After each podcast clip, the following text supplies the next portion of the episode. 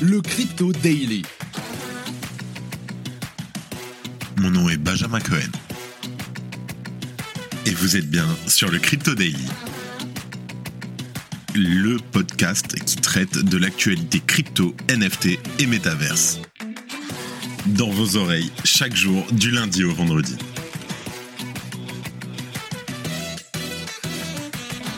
Bonjour, j'espère que tu vas bien. Bienvenue sur un nouvel épisode du Crypto Daily.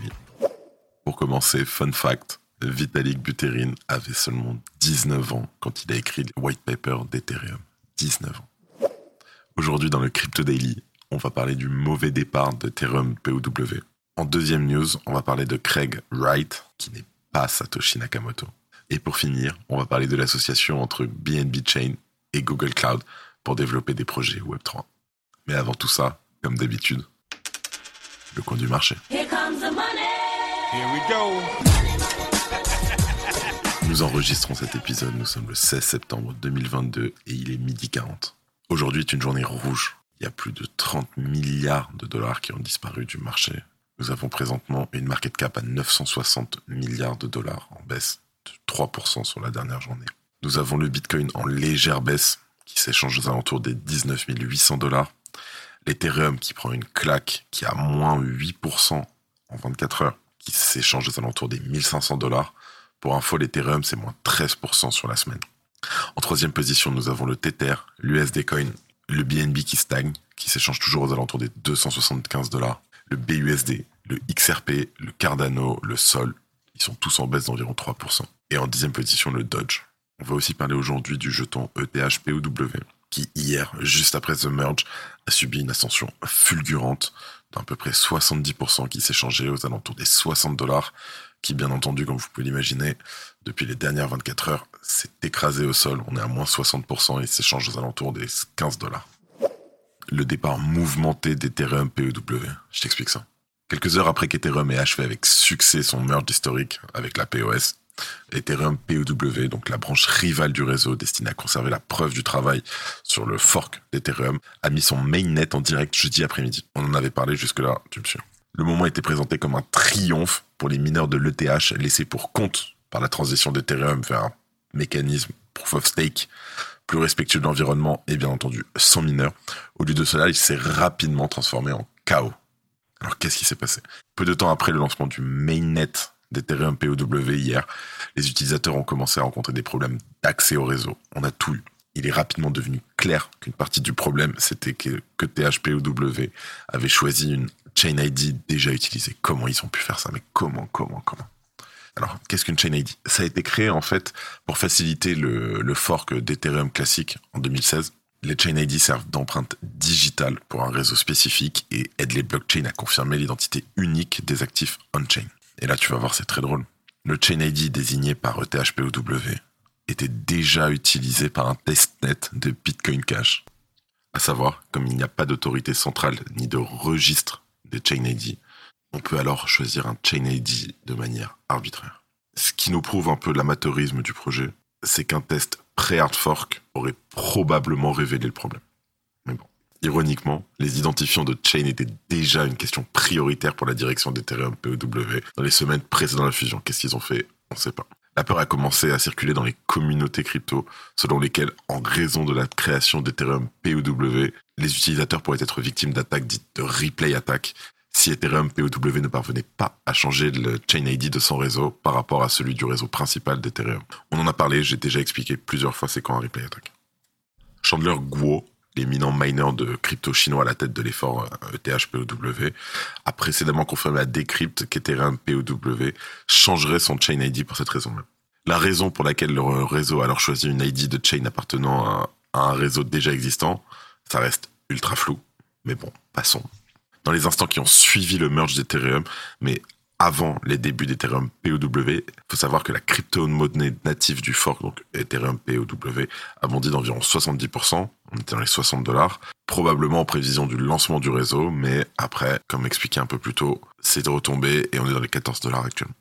Bien que certains utilisateurs aient affirmé que le réseau Ethereum POW fonctionnait parfaitement bien quelques heures après son lancement, il y a une grande majorité de gens qui ont critiqué la confusion qui s'était installée dans la communauté, notamment à cause de Chain et vis-à-vis des débuts désordonnés du réseau. Comme on le craignait, les acteurs malveillants ont saisi l'incertitude. Mon conseil, reste loin de ça. Une page chez tournée était réellement proof of work, c'est terminé. Si tu aimes notre travail, n'hésite pas à mettre 5 étoiles et un bon commentaire. Sache que cela nous aide énormément. Et si tu veux rester au contact de toutes les actualités, abonne-toi. Craig Wright n'est pas Satoshi Nakamoto. Il nous a encore fait une dinguerie celui-là. Comme tu le sais, Craig Wright continue de multiplier les procès pour tenter de prouver qu'il ne serait autre que Satoshi Nakamoto. Spoiler, c'est faux. Même s'il décroche parfois des victoires symboliques sur ses détracteurs, il se fait surtout qualifier de personne sujette à la falsification facile par de nombreux juges. D'ailleurs, un de ses énièmes procès s'est récemment ouvert en Norvège. Il l'oppose à celui qui était connu sous le pseudonyme de Hold On Not sur Twitter, Magnus Granat de son vrai nom. Ce dernier a eu le courage de désigner Wright comme un escroc et une fraude en mars 2019. Mais passons, revenons-en au nouveau système de défense de Wright qui nous est notamment rapporté par Coindesk.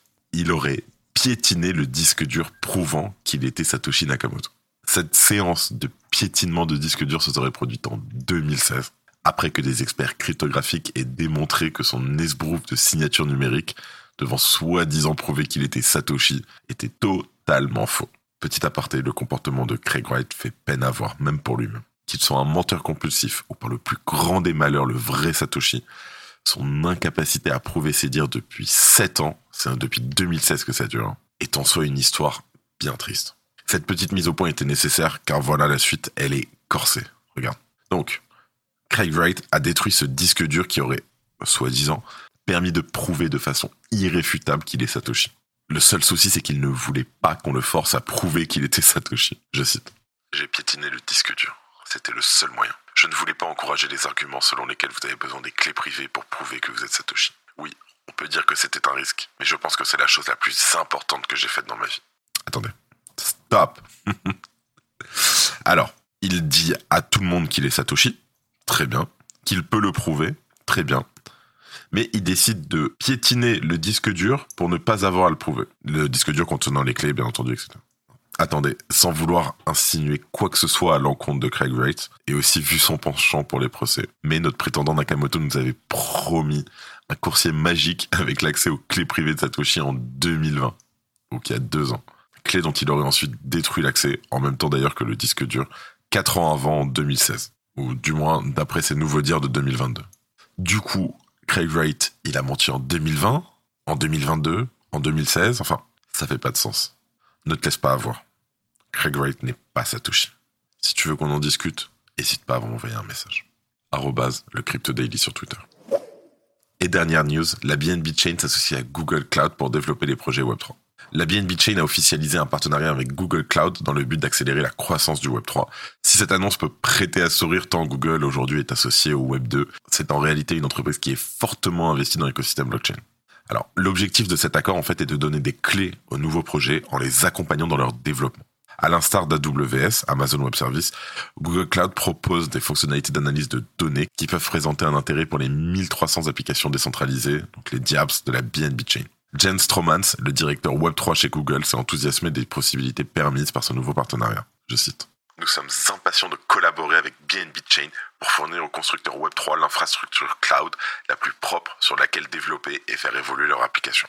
Cela s'appuie sur notre travail existant pour répondre aux besoins de nos clients en matière de développement, de transactions, de stockage de valeur et de déploiement de nouveaux produits sur les plateformes basées sur la blockchain. Le travail existant auquel fait référence euh, James Stroman se rapporte en fait à l'intérêt de plus en plus prononcé de Google pour la blockchain. Cela passe entre autres par la construction d'une équipe spécialement dédiée au Web3, comme on en a pu en discuter un peu plus tôt. Ainsi, aujourd'hui, Google Cloud est en mesure de fournir toute l'infrastructure nécessaire à l'hébergement et à la maintenance de nœuds de validation pour une multitude de blockchains. Cela, bien entendu, peut soulever des, questions sur la centralisation d'un réseau, mais bon, la centralisation du réseau BNB Chain, on passera. Je crois que c'est 18 validateurs ou un truc.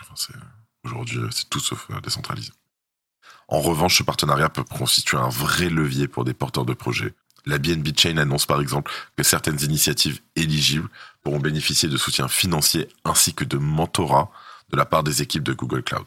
Je peux vous dire qu'un mentorat des équipes de Google Cloud, c'est quelque chose. Cette nouveauté donc elle s'installe dans la continuité des partenariats et des développements de la BNB Chain qui continue à construire un écosystème. Et ça, bravo Allez, les actualités en bref pour finir. L'étau se resserre pour Do Kwon, le fondateur de Terraform Labs, entreprise à l'origine de la blockchain Terra. Les procureurs sud-coréens ont demandé au ministère des Affaires étrangères d'invalider son passeport afin d'accélérer son retour en Corée du Sud. Le dernier bloc d'Ethereum à avoir été produit avant The Merge a été transformé en token non fongible avec une transaction qui a coûté plus de 50 000 dollars. Opera met à jour son navigateur Crypto Browser avec diverses fonctionnalités destinées à rendre la navigation sur le Web3 plus simple, plus sûr et plus fluide. De plus, le crypto navigateur prendra désormais en charge nativement MetaMask et des centaines de wallets, ainsi que l'application DeFi PancakeSwap. Lors d'une réunion tenue le 8 septembre dernier, Alex Mashinsky, le PDG de Celsius, a fait une déclaration selon laquelle il prévoit une restructuration de l'entreprise afin d'orienter ses activités sur la garde de crypto.